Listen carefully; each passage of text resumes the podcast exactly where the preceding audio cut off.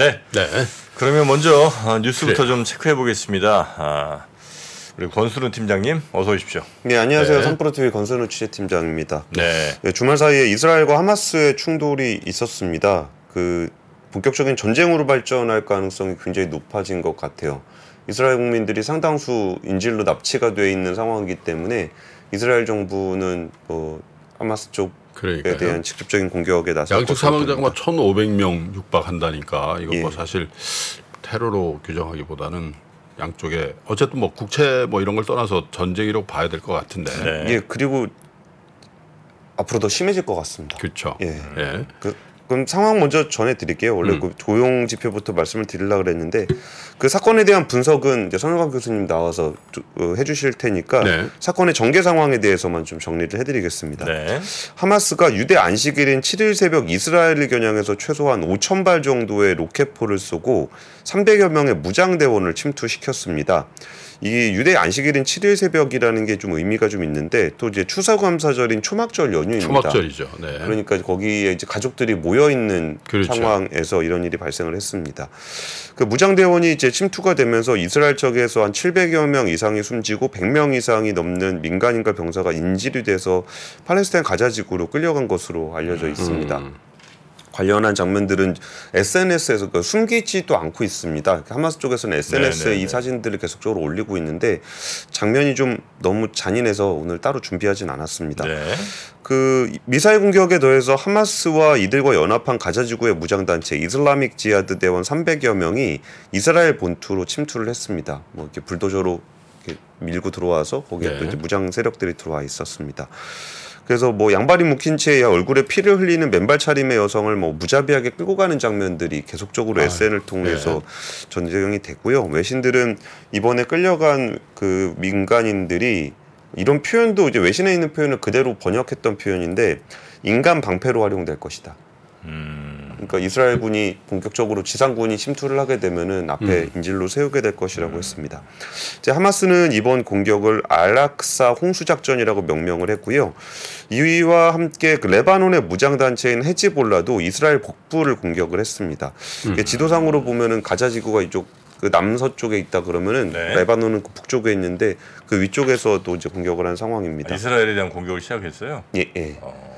그 그리고 이제 그 이스라엘의 보복 폭격으로 가자 지구에서도 최소한 400여 명 정도가 사망한 것으로 집계가 됐습니다. 네타냐후 이스라엘 총리는 성명을 통해서 전쟁 개시를 공식 선언했고요. 전투기들이 이제 가자 지구를 폭격하면서 철해검이라고 명명한 보복 공격이 이루어졌습니다. 네. 그 매우 잔인한 상황이 앞으로 전개될 것으로 예상이 되는데요. 일단 이스라엘은 하마스 통치하의 가자 지구를 완벽하게 봉쇄하겠다고 선언을 했습니다. 그 지도상으로 보면은 이제 가자 지구가 위치한 지역은 그 이스라엘 서남쪽인데 이스라엘로 완전하게 둘러싸여 있기 때문에 그 그러니까 섬이라고 볼 수가 있습니다. 그렇죠. 그러면서 이쪽에서도 그 한번 같이 구글 지도로 같이 보시면은 네. 여기가 이스라엘이고 여기가 가자 지구거든요. 네, 네, 네. 그러니까 여기가 이렇게 봉쇄가 되어 있는 상황입니다. 음. 가자지구 쪽이 바다 쪽도 다 봉쇄를 한 거죠? 예, 다 봉쇄가 돼 네. 있는데 지금 사실 이 가자지구는 경제 활동이 불가능한 지역입니다. 음. 그래서 이 지역에서는 사실상 그 외국의 원조를 제외하고는 경제 활동이 거의 불가능한 상황이고 전력이라든지 식량이라든지 이런 거 모든 부분이 이스라엘이 통제하고 있는 그런 상황입니다. 네. 근데 이번에 이스라엘은 하마스 통치하에 있는 가자 지구를 완벽하게 봉쇄하겠다고 선언을 했습니다. 그러면서 이게 표현이 굉장히 과격한데요. 이제 갈란트 이스라엘 국방장관은 우리는 인간의 탈을 쓴 짐승과 싸우고 있다. 그에 맞게 행동할 것이다. 전기도 식량도 연료도 없을 것이다. 모든 것은 닫힐 것이다. 라고 좀 선언을 했습니다. 그 산업 활동이 불가능하기 때문에 국제사회의 자금에 의존하고 있는 상황인데 이 그 하마스의 공격 이후에 여기에 최대 지원 지역인 유럽연합에서 이번 사태를 테러로 규정하고 팔레스타인에 대한 재정적 지원을 거두기로 했습니다. 이후에 확대 정책 담당 집행위원 올리버 파엘리는 어, 그동안 한 9천억 900억 원 상당의 개별 원조 포트폴리오가 있었는데 원점에서 재검토하겠다라고 발표를 했고요.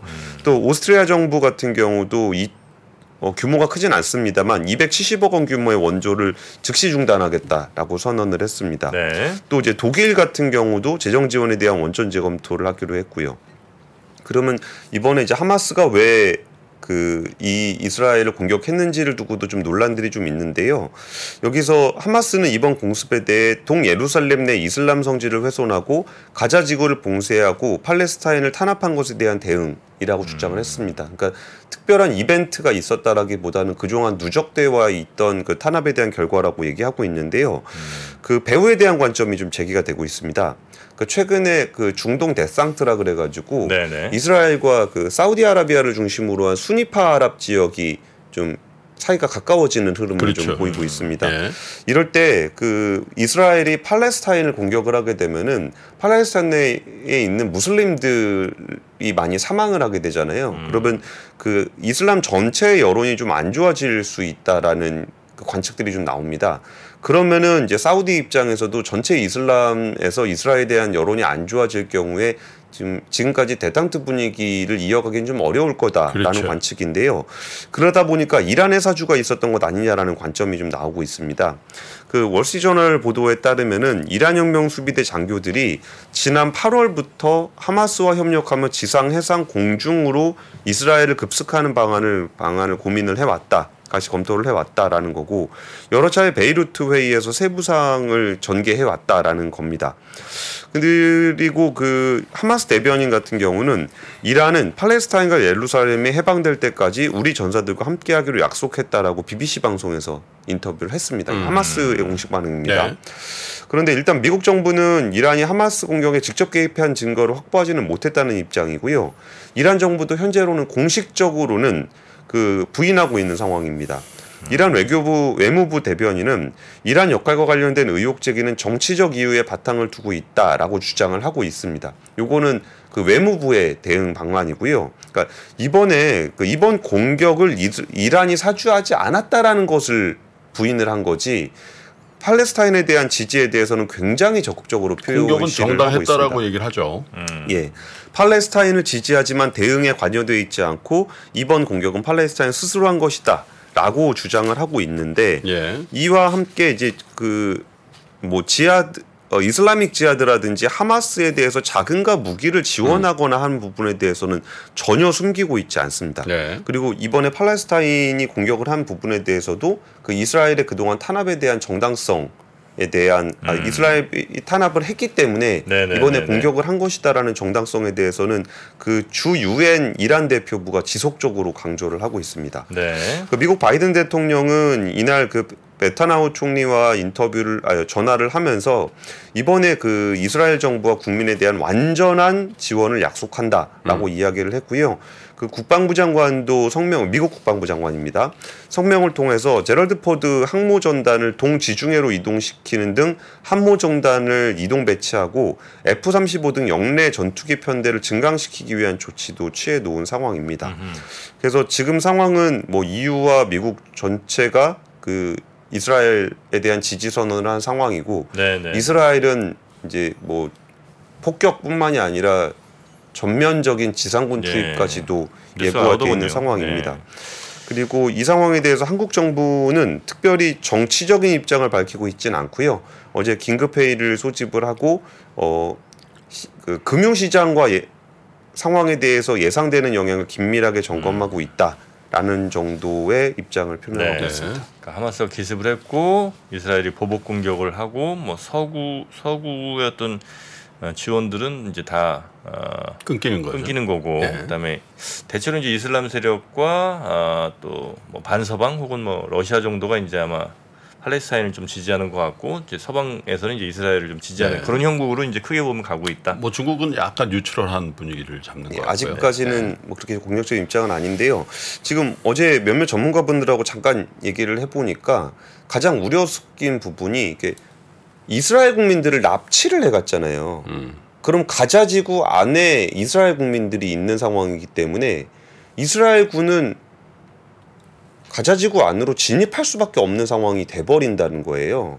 그러면 이스라엘이 여기서 지상군을 투입하고 지금 가자 지구에 대해서 지금 그 소개령을 내렸거든요. 빨리 떠나라. 거의 한 230만 명 정도가 이제 가자 지구에 살고 있는데 음. 떠나라고 경고하는 거는 떠나라는 의미이기도 하지만 그 지역에 대해서 민간인을 가리지 않겠다라는 의사표시기도 하거든요. 음. 그래서 지금 벌어진 상황에 대해서도 굉장히 좀 참혹한 상황인데 앞으로의 상황이 그래요. 학살 수준의 작전이 진행될 가능성에 대해서도 네네네. 염려를 해야 되고 자, 국제사회 입장에서도 그 하마스가 먼저 공격을 한 상황이기 때문에 그러니까요.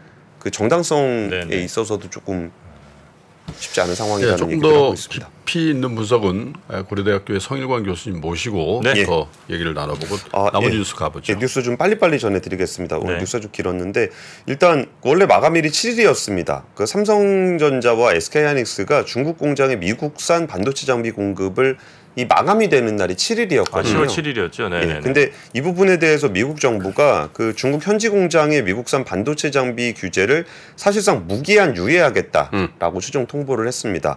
어제 대통령실에서 브리핑을 했는데요. 그 검증된 최종 사용자로 지정해 앞으로 별도 허가 절차나 기간 제한 없이 미국산 장비 공급을 하겠다는 최종 결정을 전해왔다라고 설명을 했습니다. 검증된 최종 사용자라는 것은 어 삼성전자와 SK하이닉스의 중국 법인이잖아요. 그러니까 음. 다른 데 보내는 게 아니라 그 우리나라 기업들에 보낸다는 것을 확정을 했기 때문에 그렇게 되면 앞으로 이제 수출 통제를 받지 않는다라는 것을 의미합니다. 그 대통령실은 이에 대해서 굳건해진 한미 동맹 기반 위에 정부와 기업이 합심에 대응한 결과라고 강조를 하고 있습니다. 근데 업계에서는 사실 꼭 그렇게까지 보고 있지는 않아요. 왜 그러냐면은 그 2주 전에 미국의 반도체법에 가드레일 조항이 결정이 됐습니다. 그러니까 미국에서 반도체법 보조금을 받게 되면은 중국 반도체 생산 능력을 5% 수준에서만 확장을 할 수 있고 향후 10년간 반도체 생산 능력을 규정 이상으로 확대를 하게 되면 보조금 전액을 반환을 해야 됩니다. 그렇기 때문에 5% 수준에 확장하는 투자는 매년 유지 보수를 하는 정도에서도 그 정도 투자는 이루어지게 되거든요. 네. 그러니까 지금 이제 뭐 미국의 반도체 장비를 가, 그, 반입할 수 있게 된게 음. 그럼 중국에서 생산 능력을 계속적으로 유지할 수 있게 된 것이냐 그렇지 않다라는 거예요. 음. 그러면 가드레일 조항을 통해서 현재 수준을 유지하는 정도에서만 유지가 된다면은 무기한으로 반도체 장비를 반입할 수 있다고 하더라도 이미 거기에 대한 제약이 생겼다라는 거죠. 그러다 보니까 이제 앞으로 그 하이닉스와 삼성전자 같은 경우는 중국 공장을 지금에 있는 수준을 유지하면서 첨단 장비를 들여놓기보다는 감가상각이 끝나는 대로 레가시 공정으로 전환할 수밖에 없는 상황이 돼버렸다는 겁니다. 그래서 이번에 그 불확실성이 해소된 부분에 대해서는 긍정적으로 평가할 만하지만 중국 비즈니스 상황이 개선되거나 앞으로 개선될 거라는 기대를 크게 하기는 좀 어려운 상황입니다. 예. 지금 만드는 거 정도 그냥 유지 나 간신히 가능한 수준이고 뭐. 조금 더 뭐 좋은 반도체를 만들기 위한 이런 투자는 뭐 불가능하다. 그쵸. 그렇게 좀 봐야 되겠네요. 예. 네, 그나마 뭐 더 악화된 건 아닌 거니까 다행이라고 볼 수도 있는. 마지막 뉴스 보죠. 예, 마지막 뉴스는 지금 테슬라 중국 공장에서 9월 생산 판매가 두 자릿수 감소했다라는 내용입니다. 중국 자동차 협회에 따르면 지난 9월 한 달간 테슬라의 중국 공장에서 전기차 판매량이 7만 4천 대 정도로 집계가 됐는데 지난해 같은 기간에 비해서 10.9%두 자릿수가 감소를 했습니다. 가장 대중적인 모델인 모델 3와 모델 Y 판매량이 12% 정도 줄었는데요. 그 그동안 팔, 어, 분기로 2분기 대비해서도 한 7% 정도 감소를 했다라는 건데 네. 시장 전망치보다도 매우 낮은 수준입니다. 이게 그 중국 에서 다른 나라 자동차 회사가 판매량을 늘리기가 굉장히 쉽지 않은 상황이라는 거를 이제 테슬라를 통해서도 여실히 보여주고 있고요. 네. 이와 함께 현대차가 중국 충칭 공장 매각을 추진하고 있는데 한 달여 만에 입찰 가격이 30% 인하했습니다. 처음에 매물로 나눴던 가격이 한 6,800억 정도였거든요. 네. 근데 이게 지금 한 4,700억 원 수준으로 가격을 그거 살수 낮췄고요. 있는 거는 중국 업체 외에는 없죠. 누가 사겠습니까 이걸? 그리고 뭐 중국 업체들끼리 담합하겠죠. 그럴 가능성이 좀 있습니다. 네. 그러니까 충칭 공장은 사실 현대차 공장치고는 제일 최신 공장입니다. 음. 다섯 번째 공장이고 1조 6천억 원 투자해서 2017년에 완공한 공장입니다. 네. 근데 연산이 충칭 공장만 하더라도 30만 대 정도 생산할 수 있거든요. 예. 근데 여기에서 작년에 현대차가 여기 판 중국에서 판 게 한 25만 대 정도밖에 안 됩니다. 음. 그러니까 이 지금 중국 베이지 어, 중국 공장이 뭐 베이징 123 공장이 있고 창조 공장이 있고 충칭 공장이 있고 그런데 1 공장은 이미 2021년에 매각을 했고 충칭 공장 이미 매물로 나와 있고요. 창조 공장도 매각할 예정입니다. 그런 상황에서 이게 미국은 좀 어떤가 봤더니 그 우리가 IRA의 보조금 대상이 아니게 됐잖아요. 네. 그럼에도 불구하고 이제 그 8월 기준으로 우리나라 친환경차 판매가 한 14,000대 정도에서 점유율 두 자릿수 기록하면서 업계 2위를 차지하고 있습니다. 미국 공장에서는. 그러면은 지금 우리나라 자동차 회사들이 어느 방향성을 가져야 되는지에 대해서도 중국과의 관계는 이게 정무적이거나 국제 정치적인 관계를 떠나더라도 실제 그냥 판매량 만 보더라도 네. 지금 중국에 대한 기대를 크게 하기는 좀 어려운 상황이고요. 그러네요. 그리고 현대차가 이제 2025년부터는 이제 중국에서 직접 전기차를 생산하게 되고 IRA 보조금을 받을 수 있게 네. 됩니다. 음. 그러면은 이제 자동차 그 판매 실적을 보더라도 어느 쪽으로 기울고 있는지를 좀 여실히 네. 보여주고 있는 것 같습니다. 네. 자, 이렇게 뉴스 네. 3 아, 중국 소식까지 전해드렸고요. 외환위기 오는 거 아니에요? 금융위기 오는 거 아니에요? 이런 질문들을 좀 굉장히 많이 받았었습니다. 탐욕이 되게 강했을 때 위험자산으로서의 극단적인 쏠림이 나타나고 공포감이 극에 달했을 때 안전자산으로서의 극단적인 쏠림이 나타나거든요. 과거의 일이 미래에 똑같이 일어난다 이건 아니지만 그때 당시에 위기 상황에서는 어떤 공통점들이 있었는지를 보면서 우리가 대비를 하는 방법도 고민해 볼 수 있고요. 과거를 제대로 이해하는 순간 위기의 실체가 드러납니다. 오건영의 현실 경제 이야기를 서점에서 만나보세요.